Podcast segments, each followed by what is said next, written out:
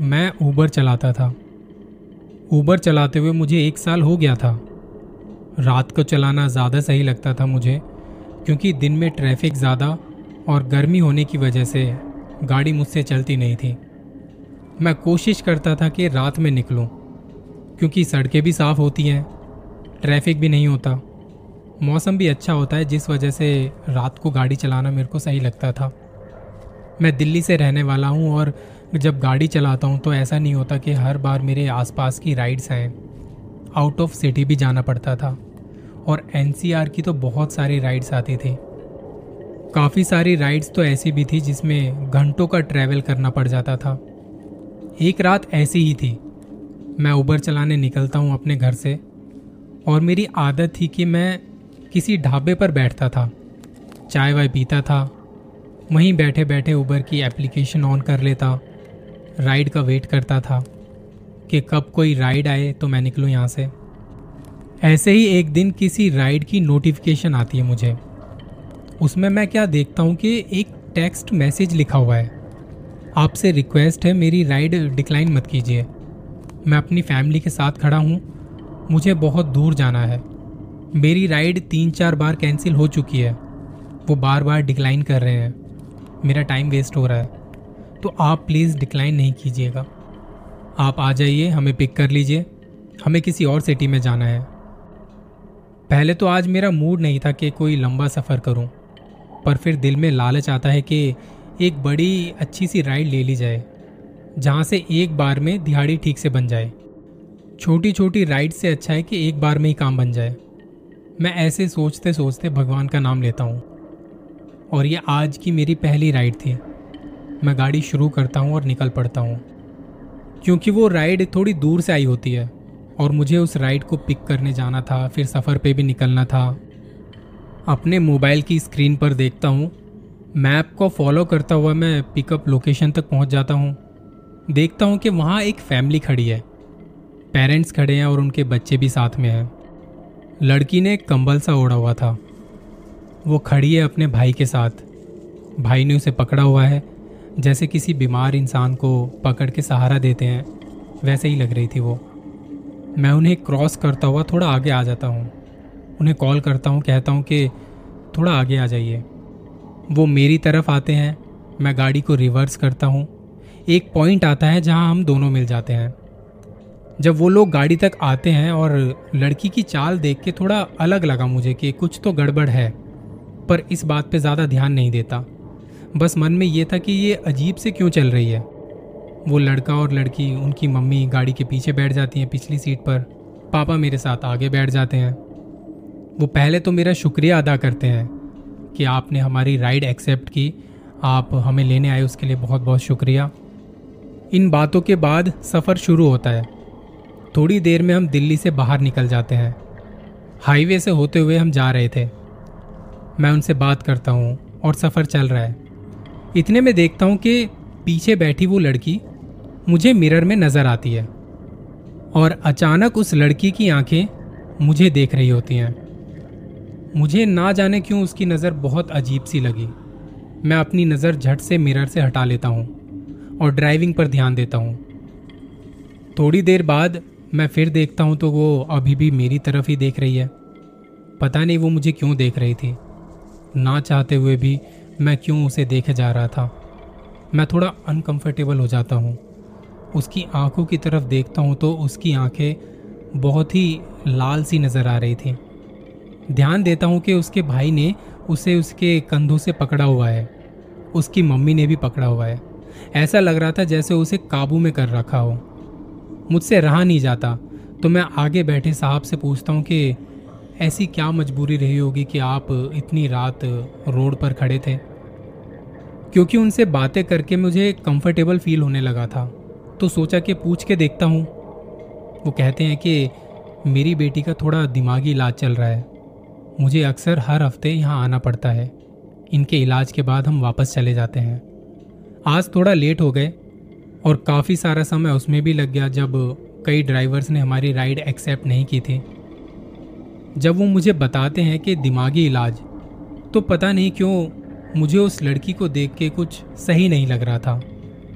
Highway पर चलते चलते एक जगह आती है, जहाँ वो लड़की एकदम से खुद से बोलने लगती है। ऐसा लगता है जैसे किसी से बातें कर रही हो, और उसकी वो भाषा ना जाने क्या थी। वो अपने आप से बातें कर रही थी। ना जाने क्यों उसकी बातें सुन के एक अजीब सा खौफ आना शुरू हो जाता है। जब वो बातें करती है तो उसके घर वालों का बर्ताव थोड़ा अलग हो जाता है। उसकी माँ पीछे से कहती है, वो फिर आ गया। मेरी समझ से परे थी ये सब बातें। लड़की के पापा भी कहते हैं हाँ मुझे पता है, वो आ गया है। लड़की की मूवमेंट और तेज होनी शुरू हो जाती है। वो ज़ोर ज़ोर से बोलने लगती है अब बिना किसी डर के।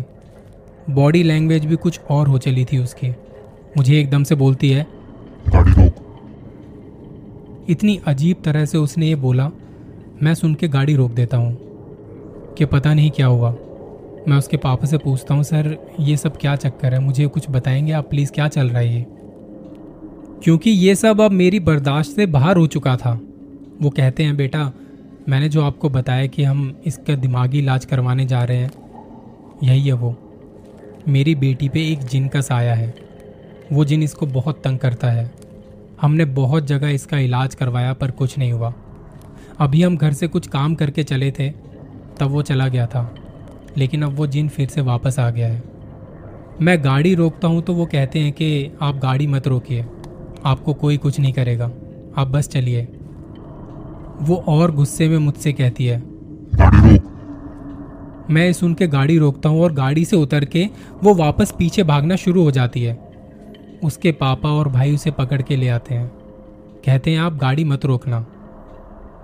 मैं गाड़ी वापस से स्टार्ट करता हूँ और मुझे लगता है जैसे मेरी गाड़ी के पीछे कोई है जो रोक रहा है मेरी गाड़ी को। गाड़ी एकदम से भारी हो जाती है। वो आगे बढ़ती ही नहीं। गाड़ी चलाता हूँ तो शीशे पे किसी के हाथ नज़र आते हैं। वो देख के मेरा सर भारी होने लगता है। वो लड़की कभी हंसती है, कभी रोती है। ऐसा लग रहा था कोई कोशिश कर रहा है गाड़ी रोकने की। लड़की मुझे लगातार देखे जा रही है। मैं इतने खौफ में था कि बता नहीं सकता। इस कश्मकश में कैसे करके हम गाँव पहुँचते हैं? हम जब पहुँचे तो वहाँ घर के बाहर की तरफ़ एक कमरा बना हुआ था कि कोई आए जाए तो उसके ठहरने के लिए। जब हम पहुँचते हैं और जितना किराया बनता है, वो साहब मुझे पैसे दे देते हैं। कहते हैं अभी थोड़ी देर में सुबह हो जाएगी। अगर हो सके तो रात यहीं बिता लो, सुबह निकल जाना। हम लोग बिल्कुल अलग हैं, अंदर कमरों में जाके सोएँगे। आपके लिए यहाँ बिस्तर लगवा देता हूँ। मैंने थोड़ा सोचा कि मुझे उसी रास्ते से होते हुए वापस जाना है, और मेरे दिमाग में यही सब चलता रहेगा। तो मेरा रुकना सही है, और वैसे भी मेरे रुकने के लिए अलग से कमरा भी दे रहे हैं। भगवान का नाम लिया और मैंने रुकना ठीक समझा। वैसे भी दो तीन घंटों में सुबह हो ही जाएगी। तब निकल जाएँगे। ये बाहर का जो कमरा था ना, उसके दो दरवाजे थे। एक बाहर की तरफ़ था और एक अंदर की तरफ़। मैं वहाँ लेटता हूँ और थोड़ा मोबाइल देखने के बाद उसे चार्जर पर लगा के सो जाता हूँ। अंदर ही अंदर बड़ा डरा हुआ भी था मैं, और बड़ी मुश्किल से मुझे नींद आती है। थोड़ी देर नींद के बाद मेरे पाँव किसी ने पकड़े और मुझे बहुत ज़ोर से हिलाया। मैं बहुत डर गया था। जब आप गहरी नींद में होते हैं, आपको कोई ऐसे जगा दे तो आपकी हालत ख़राब हो जाएगी। वही मेरे साथ हुआ था। जब मेरी आँख खुलती है और थोड़ी रोशनी में मुझे दिखाई देता है कि वही लड़की मेरे सामने खुले हुए बालों में खड़ी है और हंस रही है।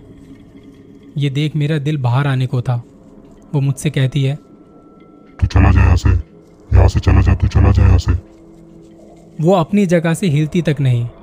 मैं अपना फ़ोन उठाता हूँ और हड़बड़ाते हुए कुंडी खोलता हूँ। मुझे कुछ दिखाई नहीं दे रहा था कि कुछ क्या करूँ, मेरे को कुछ समझ नहीं आ रहा था। वो बस खड़ी हुई है अपनी जगह पर और मेरे लिए इतना ही काफ़ी था खौफ पैदा करने के लिए। मैं बाहर आके अपनी गाड़ी स्टार्ट करता हूँ और निकल जाता हूँ वहाँ से। करीब आधे घंटे के सफ़र के बाद मैं देखता हूँ कि एक पेट्रोल पंप है। मुझे लगता है मेरे लिए ये जगह सही है। थोड़ा आराम करके निकलता हूँ। मैं थका हुआ था और नींद में भी था। वहाँ एक चारपाई पर कोई चादर ओढ़े हुए सो रहा था और उसके पास में एक छोटा सा बल्ब भी लगा हुआ था। अपनी गाड़ी को एक जगह लगाता हूँ और गाड़ी को अच्छे से लॉक करके मैं सो जाता हूँ। गाड़ी को जब सुबह उठ के देखता हूँ तो उस पर धूल जमी हुई थी। उस जमी हुई धूल में क्या देखता हूँ मैं? मेरी गाड़ी पर किसी के बड़े बड़े हाथों के निशान थे, जिसकी मुझे भनक तक नहीं थी। उन्हें साफ़ करके मैं निकल जाता हूँ घर के लिए। उसके बाद अगले तीन चार दिनों तक मेरी तबीयत खराब रहती है। ये बात शायद मैं कभी भूल नहीं पाऊँगा। उसके बाद मैंने जब गाड़ी दोबारा चलानी शुरू की तो मेरे पास कोई भी राइड की नोटिफिकेशन आती थी। तो अपनी सेफ्टी के लिए मैं उनसे पूछ लिया करता था कि कहाँ जाना है, क्या करना है। उसके बाद ही मैं राइड एक्सेप्ट करता था। वो एक ऐसा खौफनाक सफ़र था, जो मैं नहीं चाहता कि किसी के साथ भी ऐसा हो। जल्दी मिलूँगा किसी और कहानी के साथ। अपना ख्याल रखिए।